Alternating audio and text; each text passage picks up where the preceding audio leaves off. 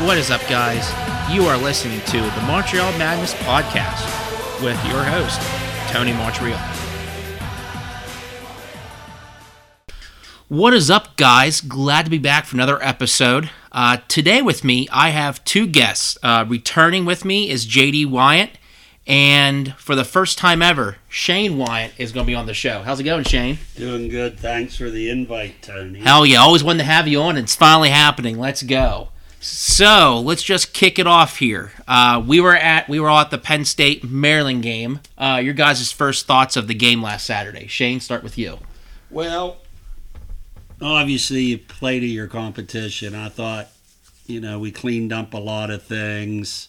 Uh, got a little bit more creative. We've been really vanilla, you know, even out in Columbus. I, I was expecting a few twists there, surprises. We never saw that a few weeks ago in Columbus.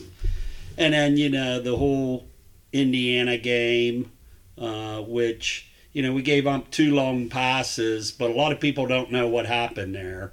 Uh, we had to change all our signals because of this whole Michigan episode, which we'll talk about later, I believe you said, Tony. So Mm-hmm. we we had uh, a corner blitz both times with the safety rolling over into a cover three, but since we changed the signs, the safeties got screwed up on the new signals. So if you remember, one play was like 89, 90 yards. Mhm. The other one was like 69, 70 yards. So two plays, they have what? 160 yards. So yeah. and two It- scores. yeah, and two scores. So it all goes back to the whole Michigan scandals, us having to change our defensive signals.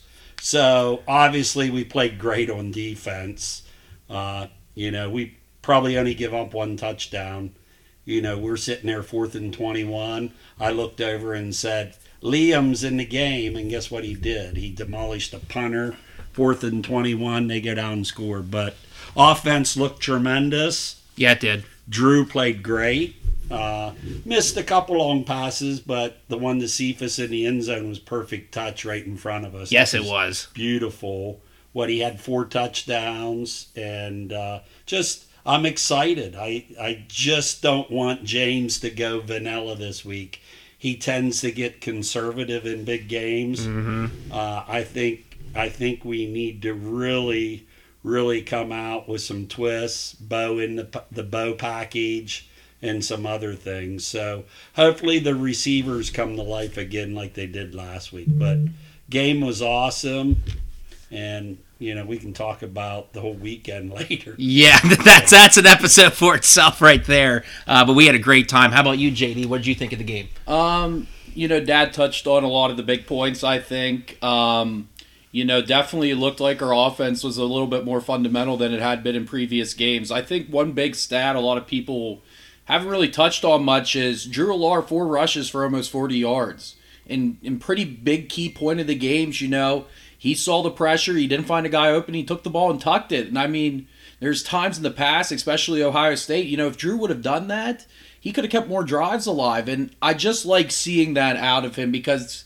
people don't really understand he can be a threat with his legs. I know mm-hmm. he's not the fastest guy, but he's big. He's a hard runner. And it was nice to see that. And then, you know, kind of getting away from the vanilla offense. That second touchdown, bringing Pribula in, kind of mm-hmm. running kind of like a makeshift wildcat where we take attention one way, give it back to Allar, and Allar completes that shovel pass. Was it to Warren, I believe, for the touchdown? It was Warner Johnson, one of the two. It was one of the tight ends, but yeah, I mean that. Where has that play calling been? We've never seen something like that all season. It was just, you know, nice to know we do have some tricks up our sleeves like that. Um, we tried to do the double pass again. That time it didn't really work, but was a lot better than um, you know what happened at Ohio State. So Yeah. at least he got the ball off. Yep. Yeah, my first uh, initial thoughts after the Penn State Maryland game was much like you guys already elaborated on was they weren't vanilla. They were creative on offense and they took shots, you know, they weren't just check down passes. They took shots down the field. They um, utilized the middle of the field. Um, not just with their tight ends, but they used uh, KeAndre Lambert Smith. He caught a big one over the middle for about a 30, 35 yard gain. And, you know, it's just mixing it up and creating some variety on offense where you know, you're expecting a tight end down the seam in the middle. You're not expecting KeAndre Lambert Smith doing the same thing in the middle. You know what I mean? So it's just that variety, and it makes the other team start to guess. Because um, I feel like Penn State, like you elaborated on, Shane, they're always too vanilla when they're playing against the tougher opponents like Ohio State and Michigan.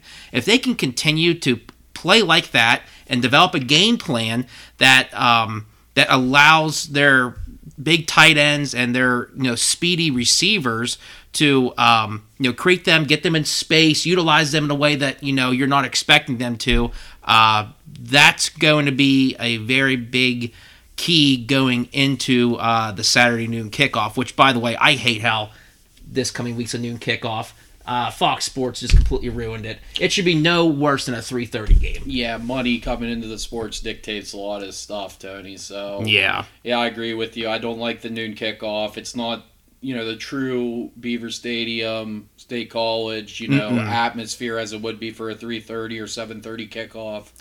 So I mean, we'll have to see. Obviously, Franklin will have to get the boys ready to come out and play next week. So, yep. well, I guess this upcoming week. Yep. Did you see the Franklin during his press conference? He made a, a statement about how like he expects an even bigger atmosphere because all the people coming up to the state college be drinking their Dunkin' coffees and getting sugar rush off their Dunkin' donuts and everything, throwing that little sponsor in there like a NASCAR Cup driver. I hope he has his Dunkin' uh, Saturday morning ready to come out with a little yeah. bit of fire and not play flat footed. So. Yeah. So um, to get heading to the Michigan game, what are you wanting wanting to see versus what you're expecting to see? Well, I hope we've established Allen as our go-to back. Uh, Singleton just, I think he's got bigger and slower. He just don't have the step he did last year. And too much of the time, we try to keep everybody happy. We say, uh, this is Allen series. This is Singleton series, where I think when we need to go between tackles and get that one or two yard, Allen needs to be in the game. Mm-hmm. Uh, I'd like to see them go to that double back set more often with both of them. But last week, you know, Kaytron had 14 carries, 91 yards. Nick had eight carries, 20 yards. So, yeah. And like JD said, that little twist with Drew talking it and going, you know that that plays big. So, and then throw Beau in there a few mm-hmm. plays, keep them guessing, and uh, have some wrinkles. But uh, last year, I remember that game. I was down south watching it. We just couldn't stop the run. I don't think Michigan has that rush offense they had last year.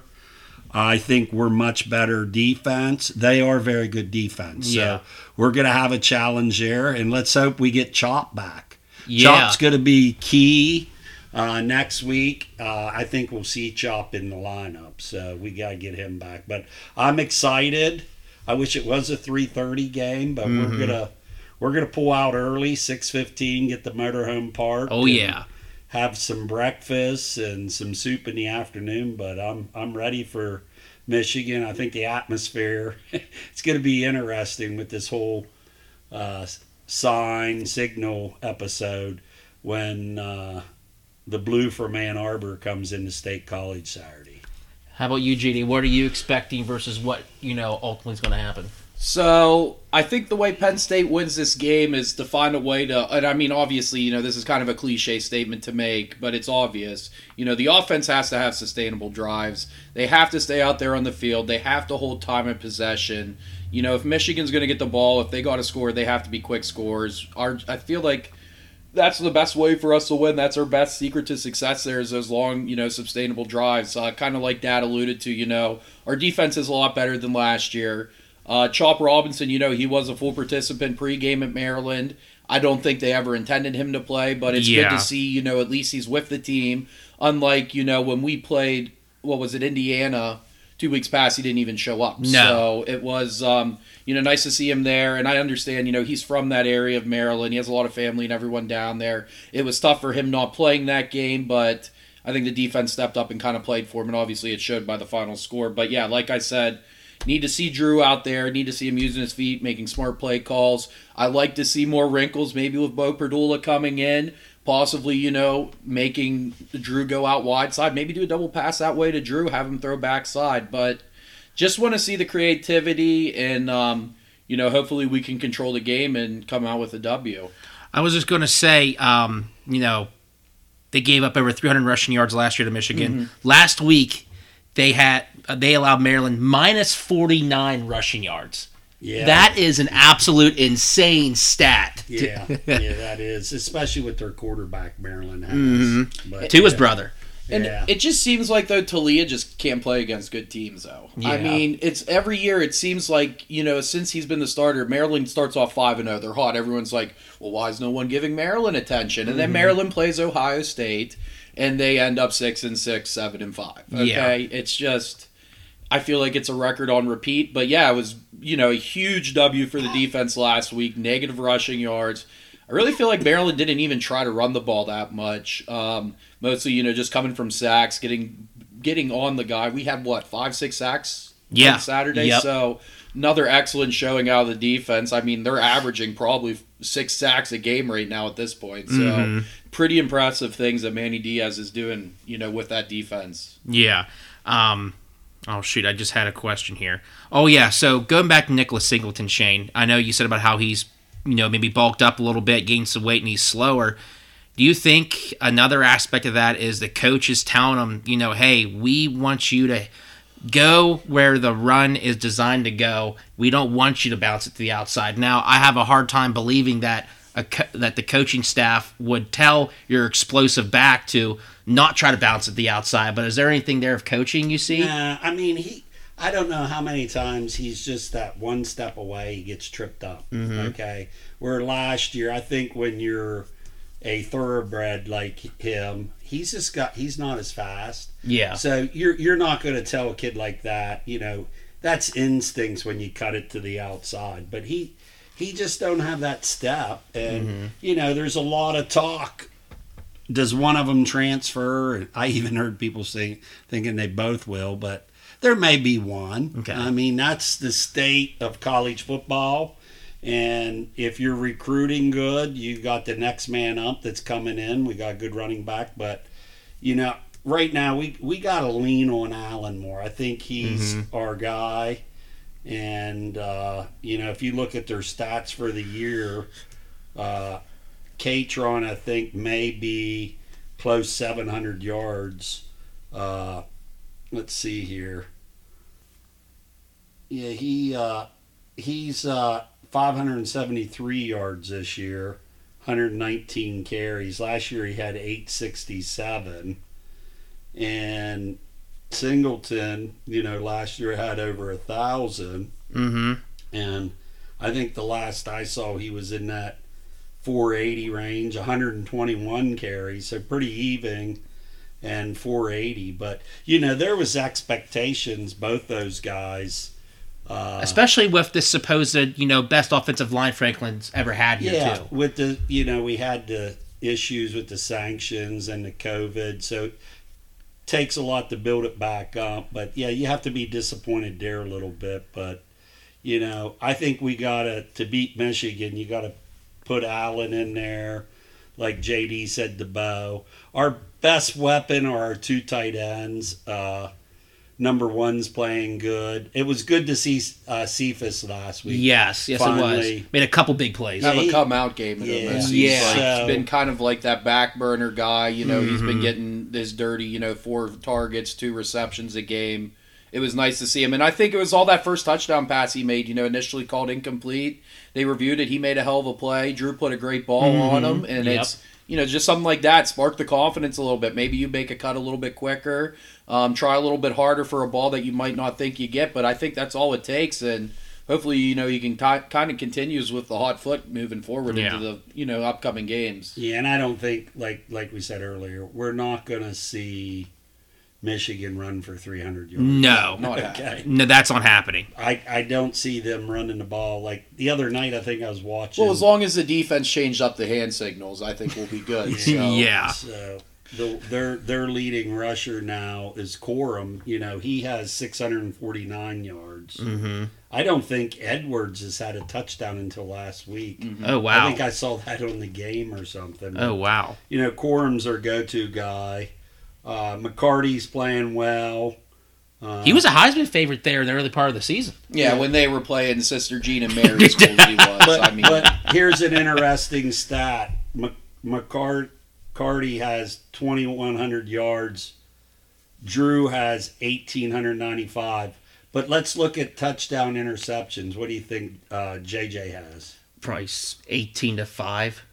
18 to 3. Ju- Okay. Drew's 20 to 1. 20 to 1, yep. So, He's not turning the ball over, which is, Yeah. you know, it obviously uh, bodes well for their elite defense. Hey, just don't turn the ball over. Much like we see from the Steelers. You know, they ask Kenny Pickett to not turn the ball over, let the defense win games. And uh, we have two offensive turnovers all year. One was a fumble receiver reception, number five. Harrison Wallace. I he, remember. He, he got a first down and turned it upfield. It came out. And it was then a the rain game. interception. It was raining that Yeah, game. so that's amazing. So, and the weather is going to be great this week. yeah, high 50s, I believe. Yep, it's going to be great. So, No excuses. No excuses. Um, so before we get into our predictions for the game here, I know on the car ride back from the Penn State Maryland game, we were talking a little bit about Franklin and everything. Is there if Franklin not only loses this game, but he loses it bad, much like uh, they lost, you know, last year Michigan bad? Is is there is the AD in his mind go? I might need to bite the bullet here and start looking at another coach, or is there, or is there no way in hell that you know, regardless of the outcome of the game or how bad it is, Franklin's going to be there next year and for the next you know five Frank, six Franklin's years. not going with Kraft being here. His uh, is this his first year or second? First year. First year is full AD. First full year. Uh, you know, it's tough. I joked the other day. Michigan, Ohio State, Penn State lose a game, you want to fire the coach, just like LSU. You know, or Bama, you Yeah, know. so well, I, well, Bama, Franklin does all the other things right. You know, graduation. For the most part, kids aren't getting in ju- eh, in trouble. Uh, great recruiter. I think I think what we need to do, we got to really look. I'm not trying to be a Monday morning quarterback, but do we have the right offensive coordinator? Uh, you know, everybody comments on Moorhead versus the guy that came in from Minnesota, Minnesota for one year, Yeah, and versus the current staff. So, you know, who do you get other than Franklin if you want to go out? You know, we're paying James eight million dollars. He has a pretty nice buyout to protect him. hmm So it's going to take some money. Who do you go get? You know, that would be my question back to you two. I, I don't think James is going anywhere. Yeah, You know, he, he's going to win. The the uh, Big Ten's going to get tougher. You know, next year's a totally different story with the playoffs. yeah. Uh, we win Saturday. Who knows what happens in a few weeks up in Ann Arbor? Yep. Uh, the tiebreaker we discussed this weekend is the West Conference. Right now, we get the nudge. Yes, we do By because one we played. Iowa. Yep, by Yeah. one win. So we right now with the teams we play, I think they have eight wins. The other groups at seven, and some people have forecasted, but that that whole side's crazy. Hell, Wisconsin loses when you don't expect it. Yep. So anything's possible over there. But Franklin's not going anywhere. You know, I was pretty sad, upset at Ohio State, just disappointed on how vanilla that game was. I joked, hell, I could work my 60 hours a week, go up to State College for a few hours. And seriously, you know, we don't drop that punt. You know, that kid, he doesn't fair catch it at the 50, it rolls to the 20. There was three points on that drive, I believe. And then the big turning point is 722 left. We try to go for it. So it's just disappointing. And then some of the play calls. We tried to run, what, a flea flicker receiver pass three times in that game. Yep. We talked about this We last week. about last week. Two guys were basically holding hands in the same spot. Yeah. Runs it to the short side of the field. We even tried it on a two point conversion, for mm-hmm. Christ's sake. Yeah. And then one other time, I think he tucked it and didn't even throw it. But but last week the play was open. And he don't Lambert- complete the he- pass. Lambert He said- under- and he even he- said on me. He gave On me, yep. to so- it. So we're trying to get him a pass completion this year. This year, but uh, Franklin's not going anywhere. I'm about to ask you, JD. You know, how much longer do you put up with this? Like, you know, I- again, let's let's just say they lose to Michigan this year. Again, they lose to the you know the top two teams in the East. Again, this this how much longer do you put up with it until you say kind of like Georgia did? I know we talked about, this last week. Like, when is enough enough before you finally move on? You know, and like I answered to you last week, Tony, I still think you got to ride them out until you see what happens with the change in the playoff system. I think once they allow 12 teams in, I mean, if we look at that from the creation of the college football playoffs till now, Penn State would have been in the college football playoffs every year but one year, and that was the COVID, COVID year, yeah. You don't they- count that year. exactly. Which they even skipped bowl eligibility that year. Yep. So it was. I still think you got to let that ride out and give it a chance. I think you know, come December football, anything can happen. Mm-hmm. Um, and it's just, you know, honestly, I'm. I hate to say, you know, I'm complacent, but I'm not mad if we have two losses a season and ten wins. Yeah. I mean, that's still a W. You're going to get recruits in. You're going to play in a New Year's Six bowl. I understand it's frustrating for us, but I mean, you also got to look at it as you know, Ohio State has been a top four team probably since 2016. Um, in Michigan, you know, I know they found recent success the last couple of years, albeit if there was some shady shit going on or Yeah. not. But I mean, honestly, you know, when Franklin was playing Michigan before the 2000s, we were beating them pretty well. So it's more so as we're losing to Ohio State, which Yeah. want to throw Paterno in there too, Mister. You know, walks on water. he didn't have a good record against Ohio State. I think in total, in the all time we've played Ohio State, we have eight total wins against them. To their like twenty some wins. We played them thirty some You, times. Wow. you guys are a little young, but Joe would always build a team for that run every four years. If you go back and look, he he put the naysayers uh, uh, behind closed doors, but he would roll in. But Joe had college football was totally different. I understand it was completely different. a lot more money, and but who do you go get? I, You Well, know, see- I keep saying, who do you go get? That's my you- my thing though. Like I know we're talk. I'm not talking NFL here, but who was Nick Sirianni before he became this uh, uh, Eagles head coach? How who in the hell was Mike Tomlin before he became the Steelers coach? So it's it's just you don't you don't know really in that sort of you know in that aspect. You know what I mean? There's always these coaches who turn out to be awesome, but you never heard of them. Like I said, um, Sirianni went to IUP for crying out loud. No one could ever predicted that, and that's just my thing. It's just it's you know I, I understand you know Franklin has had done a hell of a job building this uh, um, program up from what 2014 when he came in with the sanctions everything until now he's done a hell of a job but it just seems like we're just stuck between a rock and a hard place here where you know yeah you're not going to do any worse than you know eight nine wins but your your ceiling is 10 wins and a, and, and a bowl and a New Year's Six game okay, a lot of talk the last few years about Georgia. mm-hmm. You know, what did, uh, how did Georgia change their program around? They went out, found a coach, but also the investment. Mm-hmm. You know, to get these five stars.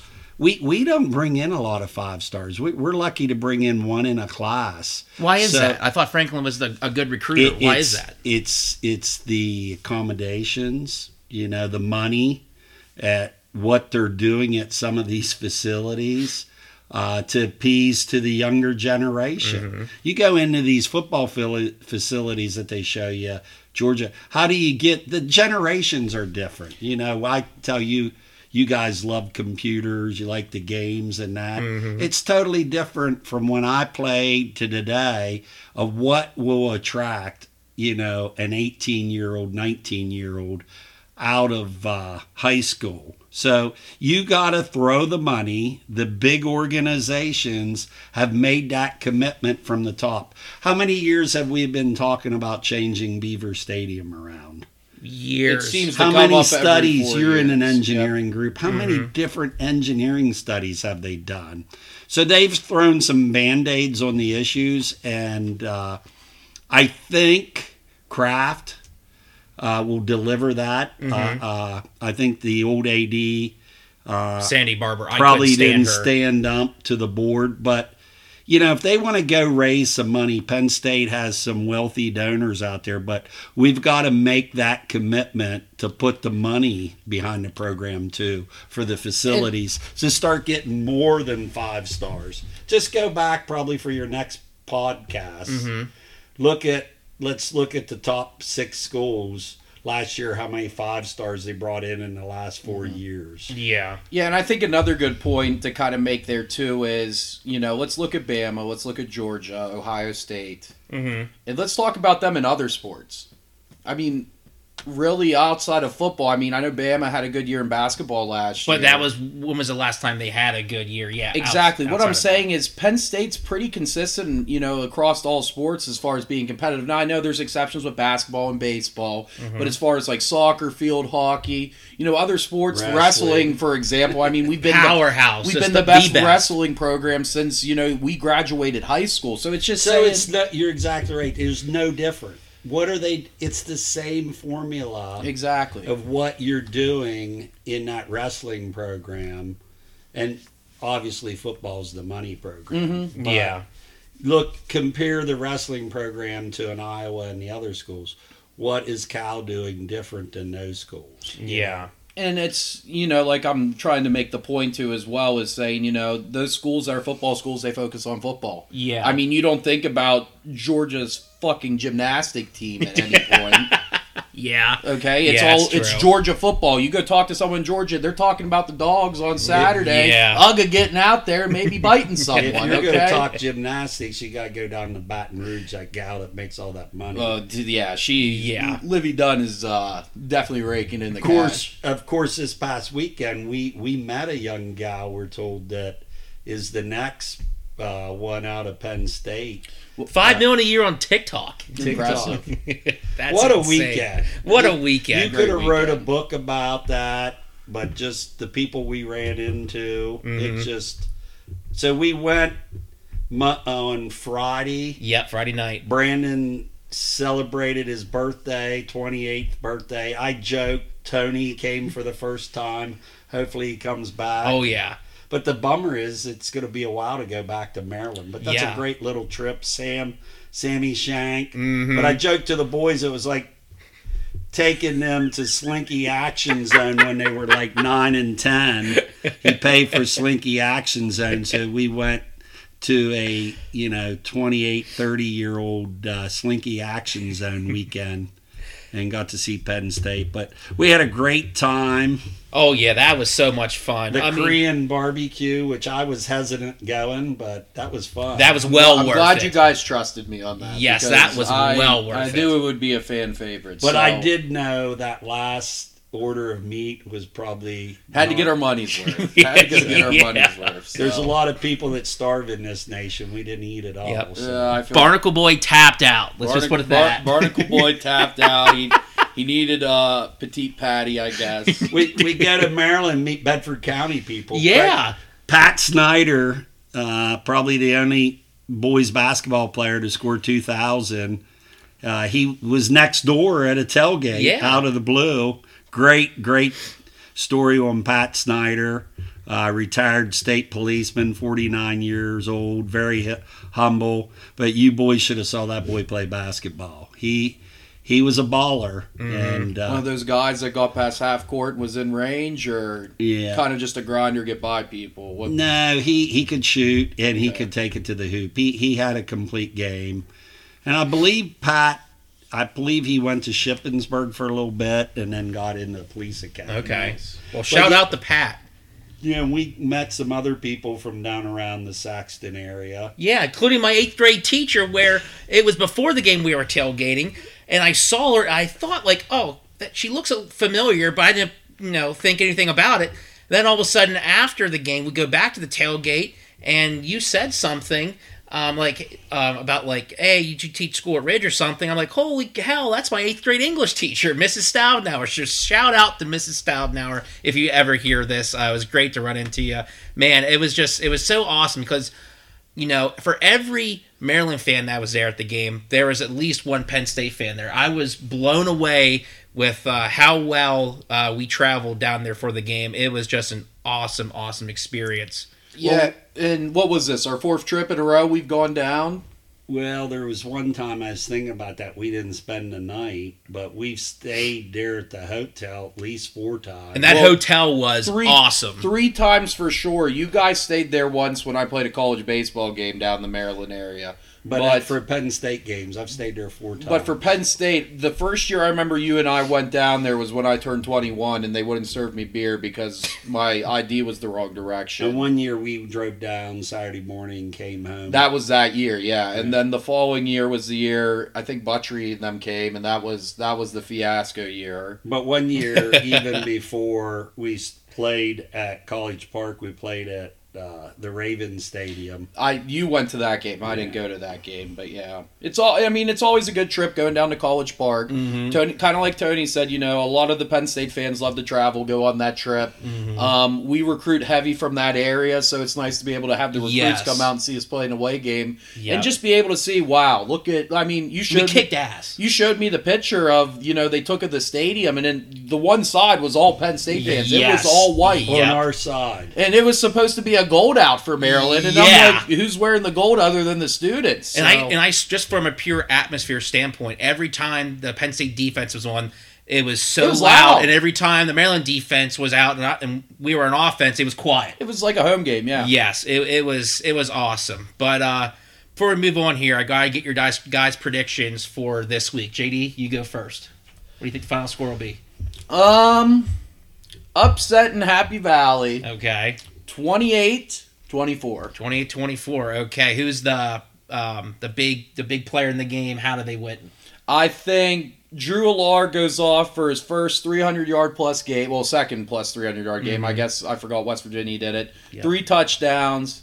And I want to see Kaytron break the 100 yard barrier. I think that's going to happen. I think the defense is going to come out and play again. We get four sacks, force two turnovers. Okay, how about you, Shane? Do they win or lose? And like, and if, if you say they win, like how? Like, what do you think the difference is? I think it's 24 21 Nittany Lions. Uh, I think you're going to see uh, Drew play a good game. I think we're going to get a defensive touchdown too. Okay. Okay, or maybe a key turnover. Yeah, leads puts them in the red zone or something. Yeah. So I think I think Penn State's going to score maybe you know if I give a range 24 to 30 points, Mm-hmm. and uh, I think there's going to be a big defensive uh, stand because I think I think there's going to be a little distraction with this whole signal Mm-hmm. uh, s- uh, stealing episode. So it, I think it's going to be great. And um, just to kind of talk on that, so the Big Ten gave notice to Michigan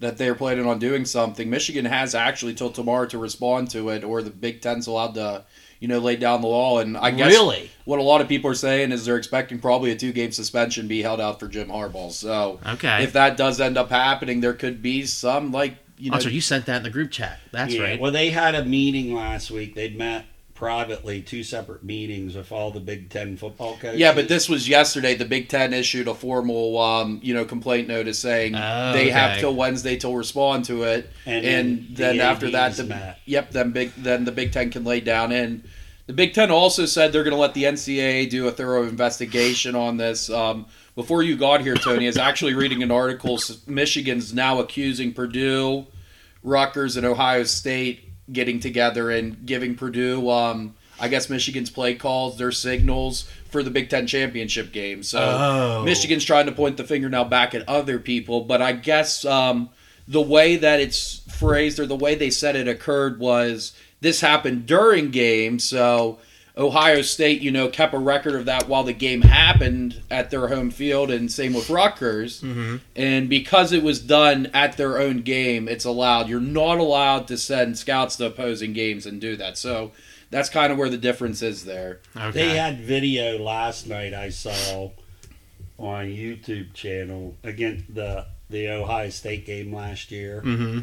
That what's his name, Connor. Connor Stalions. Yep. He's beside the coach when the offense looks over. He's signaling Yeah. The D court, he's telling the D coordinator, yeah, what's No, going he's actually giving hand signals to the defensive team. hmm He wasn't conveying. He it was that quick. He was watching the other sideline. So, but yeah, Yeah, we'll see how that goes here with you know the whole signal thing and how that plays out. You know, if, if it does play out during the game here, but you know, whenever they uh, whenever Penn State lost Ohio State a couple weeks ago, that really uh, that really hurt. You know, I had a lot of faith in this team in Drew Allar, number one quarterback recruit, and uh, you know I did l- lose a lot of faith in this Penn State team. But damn it, I can't go against the Nittany Lions here. I'm feeling an upset. I feel like Franklin, you know, yeah, was he vanilla during the Ohio State game and ultra conservative? Yes, he's on a break open the playbook in this game. I think he's playing for a lot, a lot, not just for a win or loss here. Um, he's trying to prove to everybody because he hears it. He's even hearing from the local media now how he can't get the job done. You know, he only beat the small little teams and that's it. Um, I feel like he's going to have a big, big impact on this game. Uh, I feel like the Nittany Lions do pull it off. I'm going to have a final score of Penn State 26, uh, Michigan 23. It's going to be decided by a field goal. Okay, special teams game like that. Yep, like that, 26-23. that. A Big Ten instant classic. too. Yes, it's going to be on the Big Ten Network playing all week long. So the over under right now is 45 and a half. okay. So you look at that, you know, I said 24 21. I'm just looking now. I didn't know this. Yeah. So we're right in there. Michigan's favored by four and a half. So Which Penn State's are dog at their home field, so that's definitely I. You know, this is why this time of the year is such a great time of the year because Yeah. we have, you know, this to look forward to on the weekends. You know, and other college football matchups. So and the 12th man's going to have a big play a big factor. Oh, yeah. Oh, it, like, it definitely did, you know, at Ohio State as well. I mean, you could tell Drew was a little nervous there, and I think, you know, we can do the same thing to uh, McCarthy here. So I'm, I'm excited. That's and I don't think say. we talked about this at all. This is Michigan's and McCarthy's biggest test of the year. it has been, yeah. Yeah, they have haven't played anybody. You know, people want to shit on Penn State and their schedule. Look at Michigan's schedule. I mean, their best team they played. It's set whenever they uh, released the initial college football rankings uh, last week. Uh, it said that their biggest opponent was Rutgers. uh, that's saying something. The so, Knights, man. yeah, so there could be a little complacency on the Michigan side too. You know, they uh, haven't really played anybody yet. Um, you know, they don't have a true test out there to see what they're actually made of. Um, Let's you know, look at it. Their first three games, they played ECU, Mm-hmm. Eastern Carolina, the Pirates. They played UNLV, and then they played Bowling Green. They they scored 30, 35, and 31 against those teams. Against, they're not FBS teams, are they? FCS. yeah, they're FCS then, teams. So. you know, since then, they've played all Big Ten schools Rutgers, Nebraska, Minnesota. Now, they pounded Indiana 52 7. Yeah, but kind of like you said though when we talked about Indiana, 20 seconds worth of plays caused 14 points. If it wasn't for that, Would've been. Indiana would have scored 10 points and maybe not even 10 points. So I- still So, you know, Connor style uh, it wasn't going to ECU, UNLV, and BGSU, but, you know, it's it's crazy. So, yeah, I mean, they, they finish with us, Maryland, and Ohio State. Their their schedule really is pretty weak this year. Yeah. So Now, I know we talked about this last week, so I want to ask you this, Shane, before we switch over to the NFL and the Steelers. Um, what do you think the proper punishment or sanction should be against Jim Harbaugh and the Wolverines? I think I think they they should be banned. All the wins, obviously. Uh, what what they've you said. done. It'll be tough to prove how far back that goes. Yeah. Uh, I think they should get rid of Harbaugh ASAP. It under the investigations. Yeah. That initial what? How many games did he end up serving on his own at the beginning of the Three year? games. Three games. which they against the dog shit. they pulled Yeah. that off the table. That was just done. Mhm. So, truthfully, Jimmy Jimmy's going to be going. Yeah. He he he's going to run to the NFL. Uh, we'll see. We'll see how crazy the Michigan alumni gets. How how deep their love is for Jimmy. But I mean, I I think they could be faced with a lot of stiff penalties. I don't think they're going to get the death penalty, but there's going to be some scholarship lost. And I think the Big Ten wants to react before the NCAA gets involved. There's speculations that the NCAA has a lot of information I read today that the Big Ten don't have. So Oh. so does the Big Ten, the new president, try to make? I don't know. We should research where where his uh, loyalties are. I'm not sure I- his background. I will say this: the new commissioner has been very upfront on this whole ordeal. I feel. I feel he has been transparent. He has been going out just collecting information from other schools, other coaches, other ads, and I feel he's kind of been, you know, kind of on the front burner for most of this um, scandal that's been happening. So. I do expect to see him hand out some sort of punishment, maybe like I said with the Harbaugh two game ban. I don't see them getting banned from college football playoffs this season. I feel the bigger punishment that the NCAA will lay down will happen in the offseason.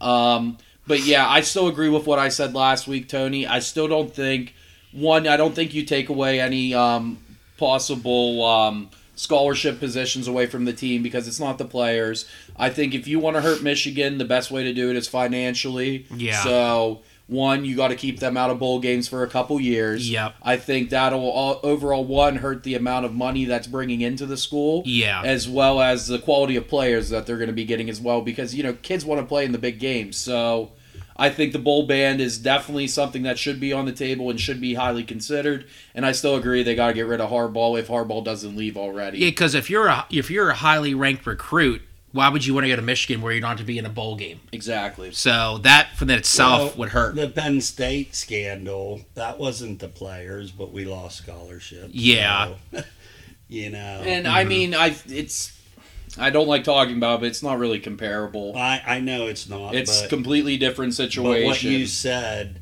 you know, it wasn't the players. Neither was our scandal. No, And you're right. I. I mentioned that too on a previous yeah, and, podcast. um, Tony talked about that last week, and it you know, was the problem was the administration. it was Yeah. the Okay, administration. Joe Joe reported he did everything he was supposed to do, and we won't get into that because No, I, I get I get it turns up my the hair on the back of my neck. Yeah. So. That's water under the bridge. Yep. All right, so moving on to the NFL here and the Steelers. You know, last Thursday against the Titans, I mean, I know they only scored 20 points, but damn, the offense seemed to move a little bit. And, you know, I kept track of this.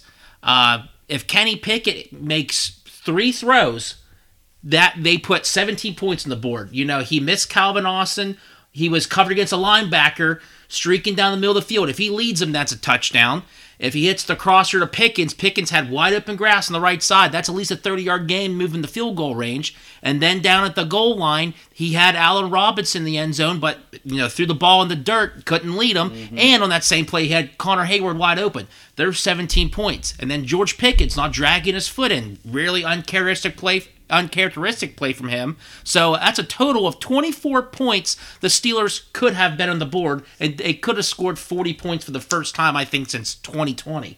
Yeah, and I mean, I almost had to do a second look and make sure I was watching the correct game. You know, mm-hmm. kind of from the start, the offense looked like they were in a different gear. I mean, Najee getting the ball, making moves, running. Jaylen Warren coming out there running too. I mean, when we talked about the Pittsburgh Steelers' identity, it was establish the ground and pound and let wide receivers get open based off of that. And I thought, you know, as far as an execution wise, I know you touched on, you know, a couple plays that didn't happen that could have, you know, given us more points, but Yeah. still, this offense, you know, Matt Canada might need to be on the sideline every game the rest of the year. I tell you what, that was his best play calling and best overall scheme, like like a game plan or whatever that he's had in Pittsburgh during his tenure.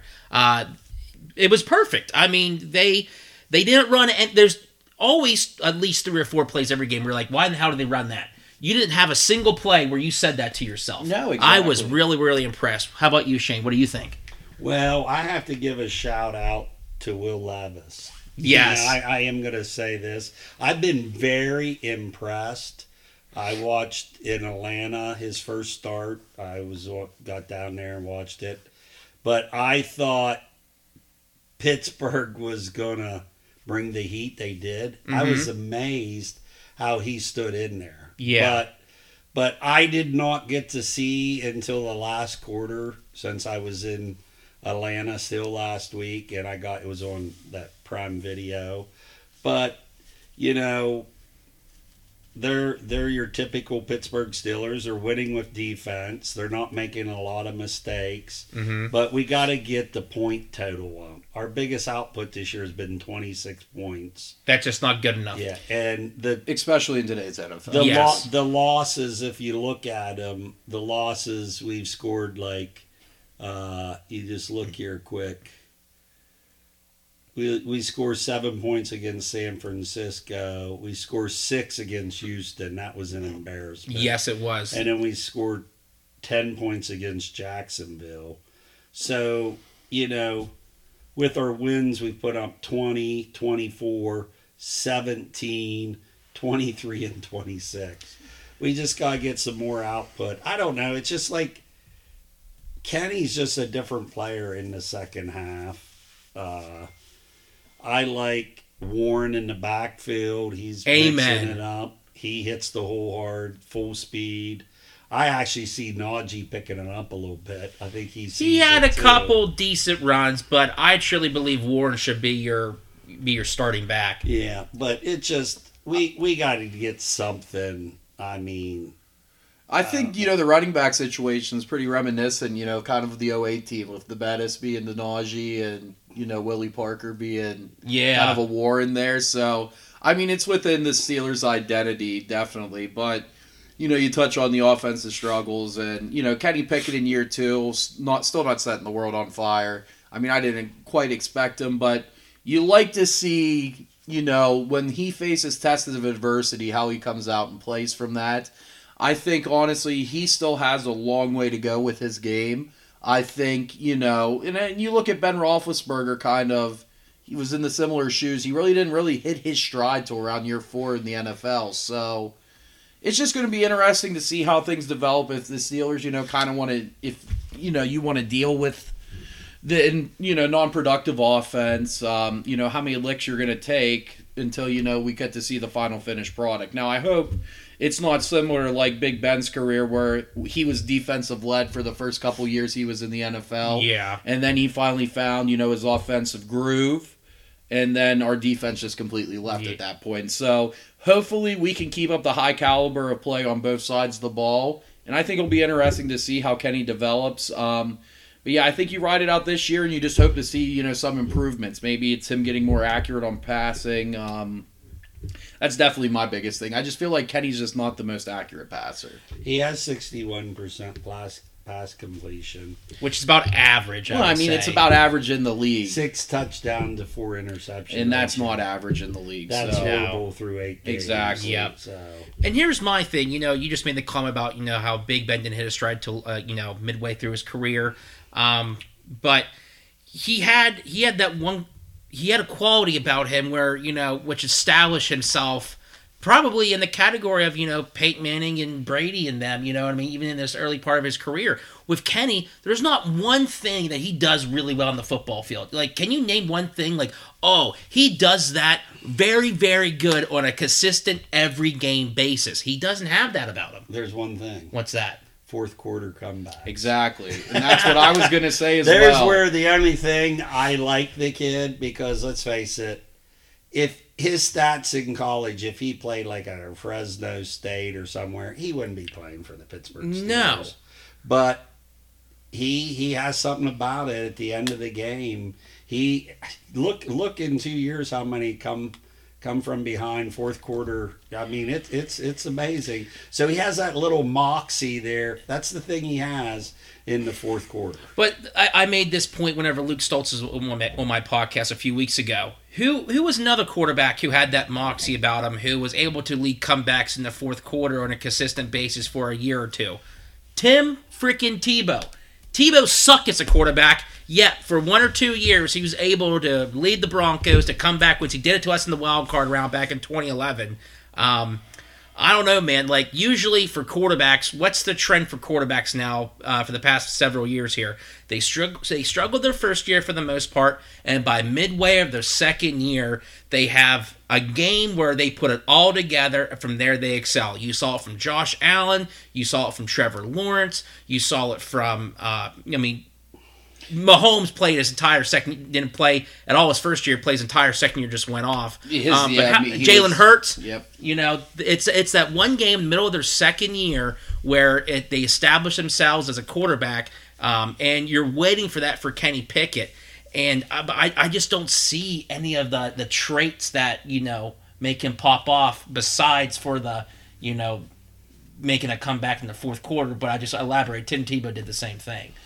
Yeah, and I mean, you know, you're talking about that the midway through the second year. I mean, we're kind of at that point right Exactly. now. so You're the- waiting for that game where he's just like, "All right, Kenny, put a whole game together." and I, you know, I think we're getting there. And I mean, I hate to say it, you know, you talk about it. Maybe we consider, and I know there was a lot of talks after the first couple weeks. Let's take and get Caleb Williams or try. to No, screw Caleb Williams. I just I think personally, you know, you invested a first round pick on this kid. Yeah. You gotta at least see him out through his rookie deal. Rookie deal, yeah. So I I, think you know if Kenny's winning us games, if we're in the hunt for playoff contentions, because come playoff time, anything can happen, Tony. So Yeah. I just you know I want to see us be in the spot, you know, to be playing in those games. Okay, so what I said the fourth quarter, Mhm. just listen to it. It's true. Kenny Pickett has been magical in the fourth quarter. His passing rating that quarter alone is 108.2, which is in the caliber of Tom Brady, Bra- Brady and Patrick Mahomes. He has led six fourth quarter comebacks in his 21 NFL starts. So, like I said, that's what he has. Almost a third of his games. Yeah. Yeah, so I guess we'll see how that all plays out. Um, yeah, I'm, I'm just looking for a little bit more. But uh, so during the game, you know, George Pickens, I want to bring this up. Uh, he caught two passes for minus one yard, visibly fu- frustrated on the sideline. You know, Diontae Johnson, you know, got the monkey off his back finally, scored a touchdown for the first time since the 2021 playoffs against the Chiefs when Big Ben was still quarterback. Um, he finally got the monkey off his back, and instead of celebrating with Pickens on the field and on the sideline, he just goes and sulks, you know, on the bench. And then a reporter uh, by the name of Mark Kaboly, he's a local reporter for the Pittsburgh Steelers. Um, he uh, he saw Pickett, I mean Pickens. He was the first one to go in the locker room. He was the first one out of there. Um, and then during Mike Tomlin's press conference day, the question was asked, you know, hey, did you have to talk to George Pickens at all? How's how's that going? And he just said some cliche bullshit of, uh, and I quote, "It's like a pebble in my shoe." End quote. Uh, just what are your overall thoughts on the whole George Pickens ordeal, JD? Um, I mean, he's a young player and definitely, you know, phenomenal player too. Yes. Give him a chance one on one, he's going to come down with the ball. But there's a reason this guy fell, you know, for a third round pick. Yeah, And I'm assuming it was a mostly attitude related problem. I know he was a little beat beat up that year with Georgia. He torn ACL. torn ACL. He didn't play, and people were questioning that. But I think character has a lot to say with him. And really, you know, when he strikes, hits adversity, you know, I feel like he does the pointing game, the blame game. Well, Kenny can't get me the ball. I'm the best player on the field. I don't understand why I can't, you know, have the ball in my hands. And it's, you know, dude, it's a it's a grind. You're a professional athlete and probably one of the highest earning sports in the world. Yeah. I mean, I know soccer's massive too, but at least in the United States. Yes. Um, but yeah, to me, it's just it seems like it's immaturity, and it seems like he's not really a team guy. I mean, and Tomlin, you know, when he said a pebble in my shoe, I took it as another meaning. Say, hey, he's a pebble in my shoe. I can just kick my shoe off and shake that pedal out. I and if you also you know want to continue on what else he said, he wants people on the field that want the ball. Yeah. He wants people on the field that want to go out there and make plays. So I think Tomlin has I mean, dealt with, you know, kind of diva players like that well in the past. I mean, Antonio Brown, we only heard late into the career how crazy he was, but apparently he was just as bad at the beginning of his career, too. And Mike Tomlin dealt with him well and turned him into a good wideout. So, I mean, I'd like to see how George Pickens responds. Um, if worse comes to worse, we can only ship him off the end of the year for maybe a second round pick. Yeah. So, What do you think of the ordeal, Shane? Well, before you go on, fourth quarter comeback. Kenny Pickett has more six games than Joe Burrow, who has played in his fourth year. He has five. And Trevor- played in a Super Bowl. Trevor Lawrence only has five. But I think that has a lot The- to do the too. Like their teams are good. They're not. Their quarterback down, well, the quarterback down in Miami has five. Yeah. And Jalen Horse Hurts has four. But you're right. But, you know, uh, I'm old school. hmm I agree. Tomlin, uh, you know, probably emotions. He wants the ball. Uh, first thing I thought he's another AB, but like you said, how AB could have been the greatest receiver ever. Yes. Mm-hmm. And he was never the same person after he got his head screwed up against that guy with Cincinnati. Perfect. Yeah. And But- what what happened though? Give what- it some time here. I think Tomlin will correct the issue. exactly. And I, I want him on our team because, you know, he he's a threat. Oh, yeah. But you put it anywhere if if it's within like I don't know what a couple feet around him, he's he's coming down with it. I mean, I know he he didn't make that catch in the end zone where we're all like shaking our heads like he makes that play 99 times out of Mm-hmm. 100. Um, what has developed since all this? He raced everybody off his social media. Well, I don't hear uh, anymore. yeah, apparently he did all that, but then a couple days or a day after he added everybody back. And it's just you know that that sort of stuff it, you know it's there for us fans to you know either get a good laugh at or debate or whatever. But in reality it's just you know he's still a 22 23 year old kid. And um, you know he pr- he probably did that and someone told him hey come on now knock it off. And he you know wised up there and decided to follow everybody back you know and stuff like that. That's just how you know kids these kids are these days they get mad and they think you know deleting people off of social media is going to you know do something You're gonna see it. We we got what nine games left. yeah so something like that I I think Tomlin. You know, he's a player's coach. I think he'll reel him in, and you know, the kid wants the ball. And yeah I think we need him in our We do. offense. So and I oh, mean, oh yeah definitely because i mean just for how lousy our offense is we desperately need a playmaker like that And I mean, to come off a game, man, having two catches for negative one yards, you're going to be pissed off. You're going to be Yeah. frustrated with yourself. People deal with that stuff in different ways, obviously. Yeah. I know, you know, the way Pickens decided to deal with it might have not been the most appropriate way, the most way that we would have dealt with it. But then again, you got to look at his situation, where he comes from, his upbringing, his background. I don't want to dive too deep in the psychology behind it, but you know, I expect Tomlin to reel him in as he has with countless other players. yeah And I expect him, you know, to kind of put this behind them and let's get to work and let's talk about the Packers and see what are we going to do to get you the ball against, you know, kind of a lackluster Green Bay team this year. about to say perfect segue into our next little segment here uh, what do you see how do you see this game being played out against the packers So, um, you know, kind of just looking at the line, which the lines which are interesting. So Steelers are favored by three points. Um, Uh-huh. Just looking at here, um, you know, it kind of gives me statistics based upon people what they're betting for what. Ninety-two percent of the bets are for the Steelers to cover, and ninety-five percent are the bets for Steelers to win the money line. So, you know. I like to say I don't like to say it, but I do want to say it. It's kind of a tune-up game for the schedule we have coming ahead because we got two road divisional games against two cleveland road Cincy. divisional against the Ohio teams. Yeah, Always going to be tough games. Mhm. Um, I think it might be a good week. You know, let's let's get George Pickens the ball. Yeah. You know, I'd like to see probably sixty plus receiving yards from him in a touchdown. Let's get him in the right mental space.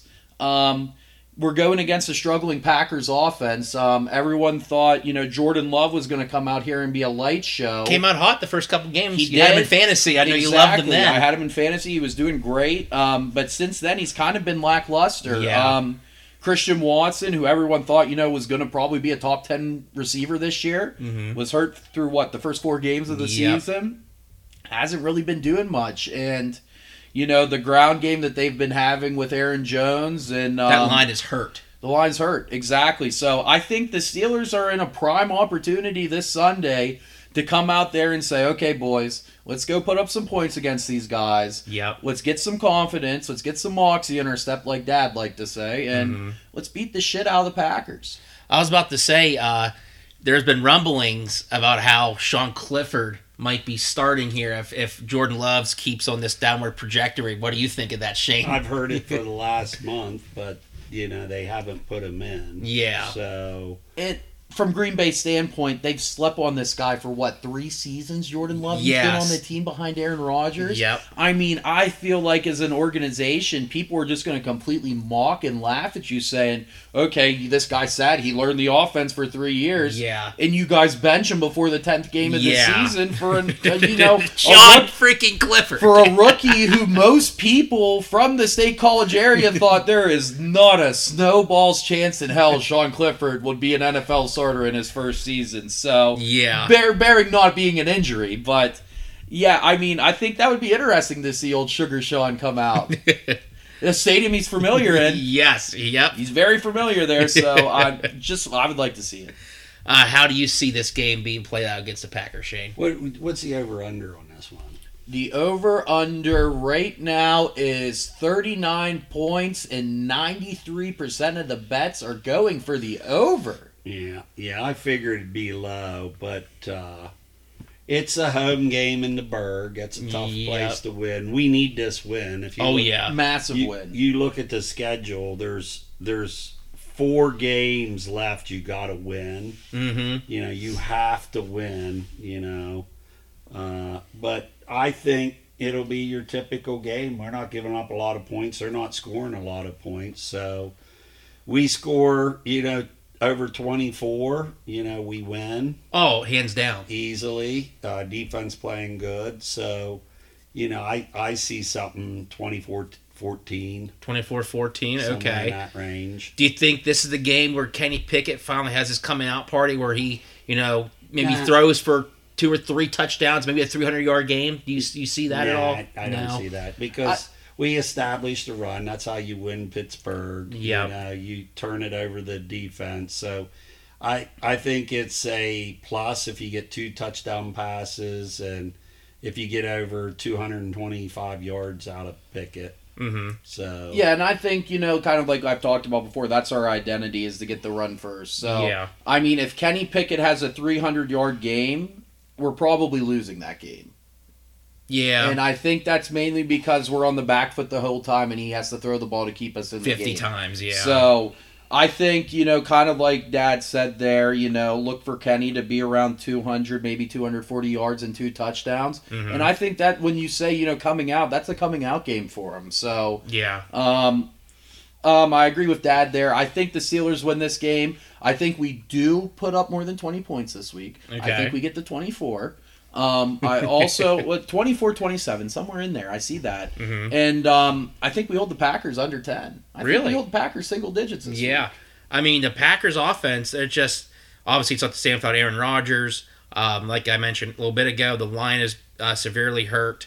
Uh, Aaron Jones, ever since his injury back week two or week three, he hasn't been really the same. AJ Dillon, he's just.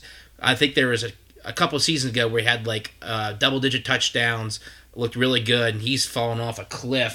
Don't know what's wrong with him.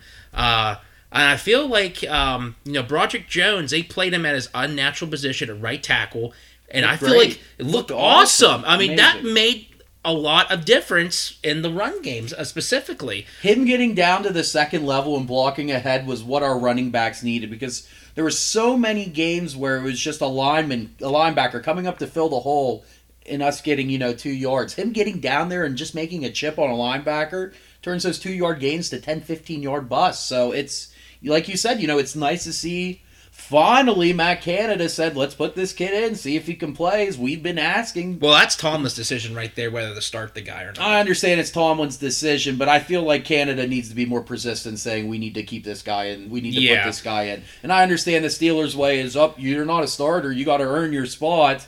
I mean, I think he's pretty much earned it though now. yeah, I think you know the two guys we took early in the draft, Joey Porter, hell of a game last week. Yes, missed a couple tackles, but that's not what they drafted him for. They drafted him to cover the primary receiver. Get Howard Hopkins skin. without a uh, without a catch, zero catches in the second half. So impressive. I'm Yeah. loving what I see out of Joey Porter out of Penn State. And I knew, you know, when we got him, and he had this problem with Penn State, he does get handsy. Yes, But I mean, that's what the league is now. Exactly. You Gotta gotta, be get aggressive. handsy. You gotta be aggressive. You gotta throw the wide receiver you're covering off his game. And if that means you take a defensive holding call twice I mean, look what happened to DeAndre Hopkins. He didn't catch a ball the second half. Yep, exactly. And I know there was that tic tac call at the end of the game on fourth down. Could have gone either way. D Hop 100% pushed off of Joey Yeah. Porter. Joey Porter did grab his jersey to try to recover. I don't think he really obstructed him from catching that ball No. whatsoever. Bullshit but still, call. he dropped the ball. Yeah. It hit his hands and he dropped it. So, Yep. I mean, that mental side of the game,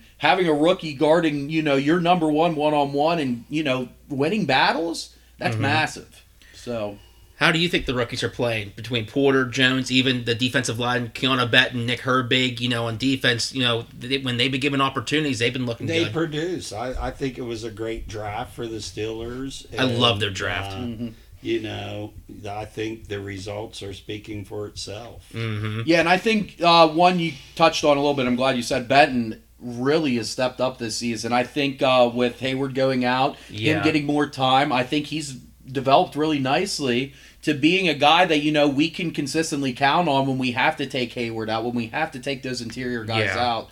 And it's just good experience for him. I mean, the defense is firing in all cylinders, and I look for it to continue. hmm Yeah, I mean, early in the year they struggled with the run. Um, last year they got a little bit better from the previous year because in 2021 they were the worst rushing defense in the league. I am like you know they held Derrick Henry to 75 uh, uh, yards on 20 carries, Yeah. under four yards a carry, which was awesome to see. I think his longest run of the game was I think 11 or 12 yards.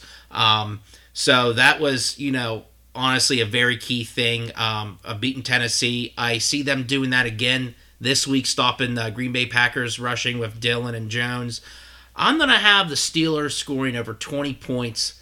How many? You know what? Screw it. This is Kenny Pickett's coming out game right here. They're scoring 20. Nope. 28 points today. They're scoring four touchdowns. Kenny scoring three passing touchdowns.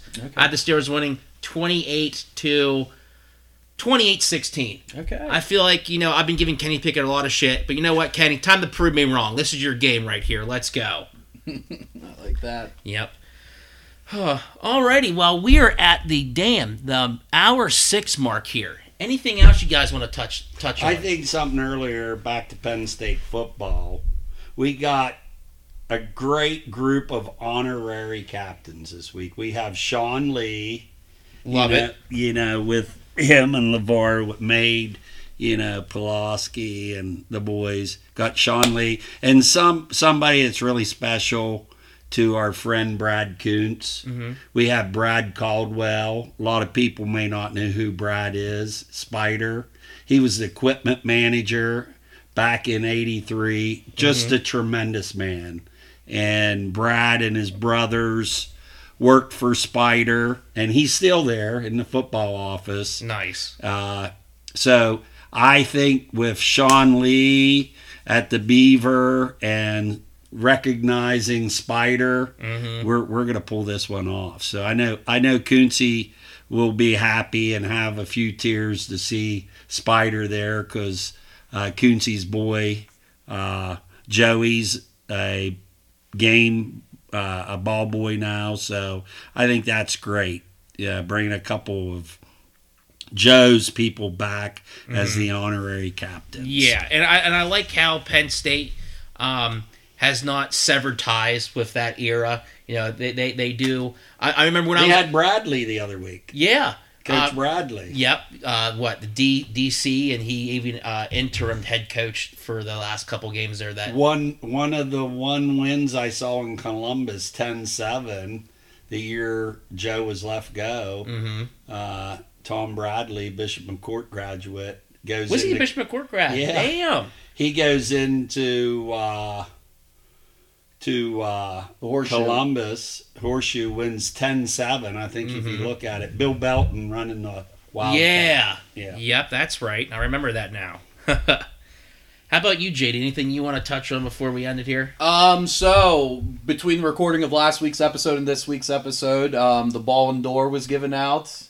If either of you know what that is, Yeah, it's soccer. soccer. So Soccer MVP, basically. right? basically, the best male player and the best women's player, they're picked between every player, every league, every national team, and uh, Lionel Messi wins it for the record eighth time Damn. since the award started in 2010. And that was him with playing in the MLS this year. That was with him with PSG for the year, and then um, obviously him winning the World Cup of Argentina. Yeah, that's right. Now, there's been a lot of uh, kind of backlash on it, saying you know it was a popularity award just given to Lionel Messi this season. Um, a lot of people had Erling ha- ha- uh, Haaland winning it just because he had a 50 plus goal season, won the treble with Man City, but. I agree with um, you know all the critics and everyone who picked Messi over Haaland just because this guy is the goat of soccer. He is probably the greatest player to ever do it. I don't care, Dan Chris, Corey Amick, if you want to hate on Messi, go ahead and hate. He's better than Ronaldo. Um, but it was nice to see, you know, him getting recognized because his whole career he chased the one thing, and that was winning a World Cup. And he finally got his World Cup. Yeah. And I believe he deserves the recognition. So I full heartedly agree with the decision to give him the Ballon d'Or versus, you know, Haaland. But, you know, that's neither here or there. I'm not a soccer expert, but it's just great to see because, you know, definitely Messi is a magician. It's great the United States brought him in. I mean, hell, when they announced he was going to come play with the later half of Inter Miami season, every game that Miami was playing in, ticket prices rose like four times Damn. because Messi was playing. Yeah. And it's just nice to see him bring that talent over the United States. And mm-hmm. because he's doing that, you know, there's other guys that are later in their career that were once very good players internationally, playing in, you know, La Liga in Spain, the Premier League in England, the Bundesliga in Germany, Serie A in Italy. But they're all starting to think, you know, maybe coming to the U.S. is a good place to retire. Maybe we can get the quality of Wasn't Beckham up. the first guy to basically do that? So Beckham was the first guy to come over. He um it was actually it's actually an interesting story because he was at Real Madrid. He got benched by the head coach during the prime of his career and was pretty pissed off about it. He said, "You know what? Screw that. Why? Well, it was there was a lot of politics. He was brought into Real Madrid because he Beckham kind of fumed with the management of Manchester United. So just a little backstory on David Beckham. David Beckham's dad, psycho Manchester United fan. I mean, his whole life growing up, David Beckham was going to play for Manchester United, and. Um, Basically, you know, he was kind of the first example of um, an athlete kind of gaining this, you know, with the internet coming up in the early 2000s, his popularity just absolutely exploded. Um, I mean, obviously, he married a Spice Girl. Yeah. And I mean, he became bigger than the sport when he was at Manchester United, which the coach they had at the time wasn't really about that. He was more of, hey, you play in the team, you play in the system. Yeah. He saw Beckham getting big and he said, yep, we're getting rid of him. We don't want him on our team anymore. Okay. Huh. So he went to Madrid, and basically he got brought into a team that already had a superstar in his position. So at one point he wasn't really going to mesh with the team because they had to play him in an off position. Yeah. They got rid of their coach, and then the new coach didn't like Beckham as much, so they didn't play him. And Beckham said, "You know, screw this. I'll go to the MLS." And everyone's like, "Well, you're in your prime." You're going to go play in this mockery league, mm-hmm. which it was at the time. It was terrible. And Yeah. Beckham has even got an interview saying, "Yeah, dude, it's you know I'm out here playing with high school kids right now, just no idea what to do with the ball." But you know he kind of did start that international movement, bringing other guys over. Um, you know Ibrahimovic, kind of at the end of his career, Yeah. Zlatan, he came over. He kind of set LA Galaxy on a warpath. I remember when he came in, he was scoring unbelievable, just bicycle goals, spider goals. And then you now you see it with Messi coming in. Uh, he brought in uh, Sergio Busquets, which was his longtime teammate with Barcelona, central defensive midfielder. Um, I remember playing uh, FIFA 13 with him on the game. yeah, and I mean Busquets, his whole career has just been a stand-up, high quality, you know, makes the world eleven each year type of guy. He's playing with Messi in the MLS. Um, there's rumors right now Luis Suarez, who was the guy from uh, Uruguay that bit the one Italian dude in the oh game. Oh yeah. Yeah, so he played Okay. with Messi in Barcelona when they won a treble. He's going to come over and play with Messi, and I just Oh, think wow. it's great for the sports in the United States because, um, you know, one of my big bucket list things is I want to see the U.S. win a World Cup, Mm-hmm. and the way you get that is you get the youth generations involved. Yeah. I think for such a long time within our country, you know, and soccer is an old sport, but you know, football dominated, you know, because one, it was an American invented sport. Um, it's been played since the early twenties. It's just you know that's what the kids grew up watching. That's what they wanted to do. But when you see superstars come over and play in our league Mm-hmm. and say, hey, you know, this is a viable sport. This is a good sport. Just getting people interested in the game at an early age is what develops the game. Yeah. You know, because Germany, they don't have that.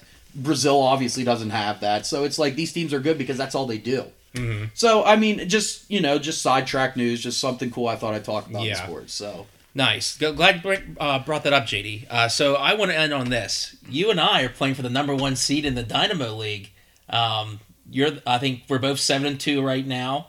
Uh, both have pretty good squads here. Um, how are you thinking this uh, fantasy matchup's going to play out? Who do you have in your uh, buy, by the way? I'm beating you this week. Okay, just to give everyone a little prelude, I played Tony week one this year, and Tony beat me by 1.8 points. Um, I took an uncharacteristic L last week, which you know it's fine. Uh, are we both seven and 2 We're both seven and two. Yep. I You played this week. We played Yep. each other this I week. was down by 11 points to, Oh, to Splenda, and the Chargers defense gave me Oh. 30 points for the win. Oh my gosh, I was so excited with that punt return touchdown. I spilt my beer all over the floor. You're gonna murder me this week. Shit, I got Jalen Hurts, Raheem Mostert on bye, so I'm gonna either have to start Joshua Dobbs or Jordan Love.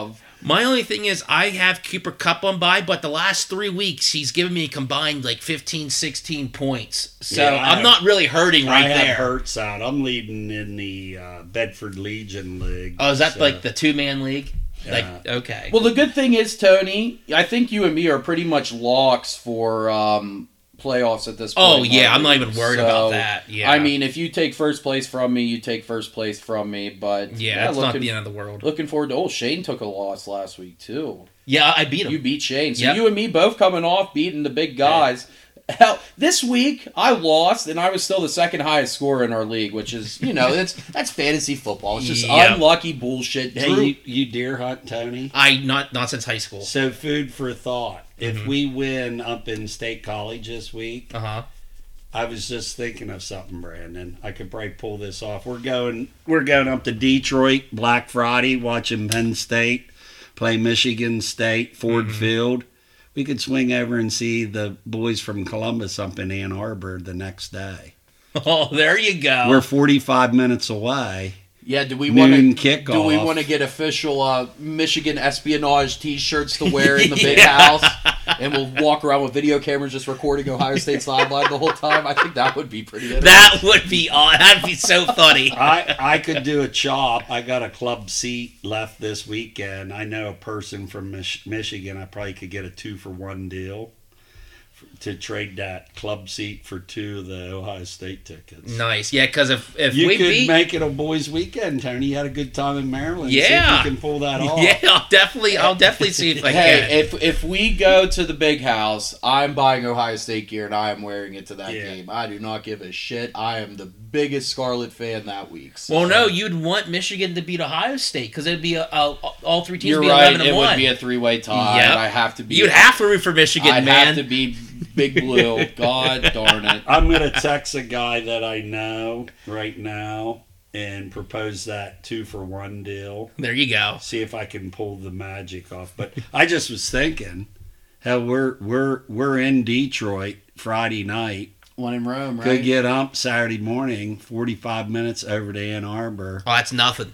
We should be there because that game could have a lot of meaning Oh yeah, if we win this weekend. So our our um, college football playoff hopes rely on Michigan then, At that point, they do. Michigan needs to beat Ohio State. because so- Ohio State's not losing anybody else but Michigan. No, on- on no. un- I mean, unless somehow they have a fluke game, which I honestly, you know, don't see that happening Yeah. one bit.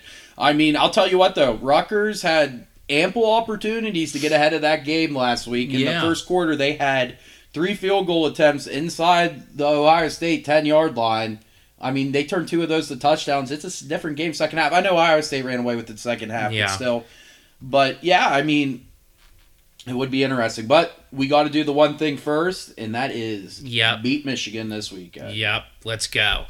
Alrighty, everybody. I think that's the wrap it up for this episode of Montreal Madness. Again, thank you, JD, for coming on again, and thank you, Shane, for coming Thank on for the first time. I'd love to have you on again. Um, you know, we should do this more often. Uh, you know, just really good time with you guys, just chilling, bullshitting, talking about sports. L- love to do it. Um, but yeah, that's gonna be a wrap for this episode of Montreal Madness.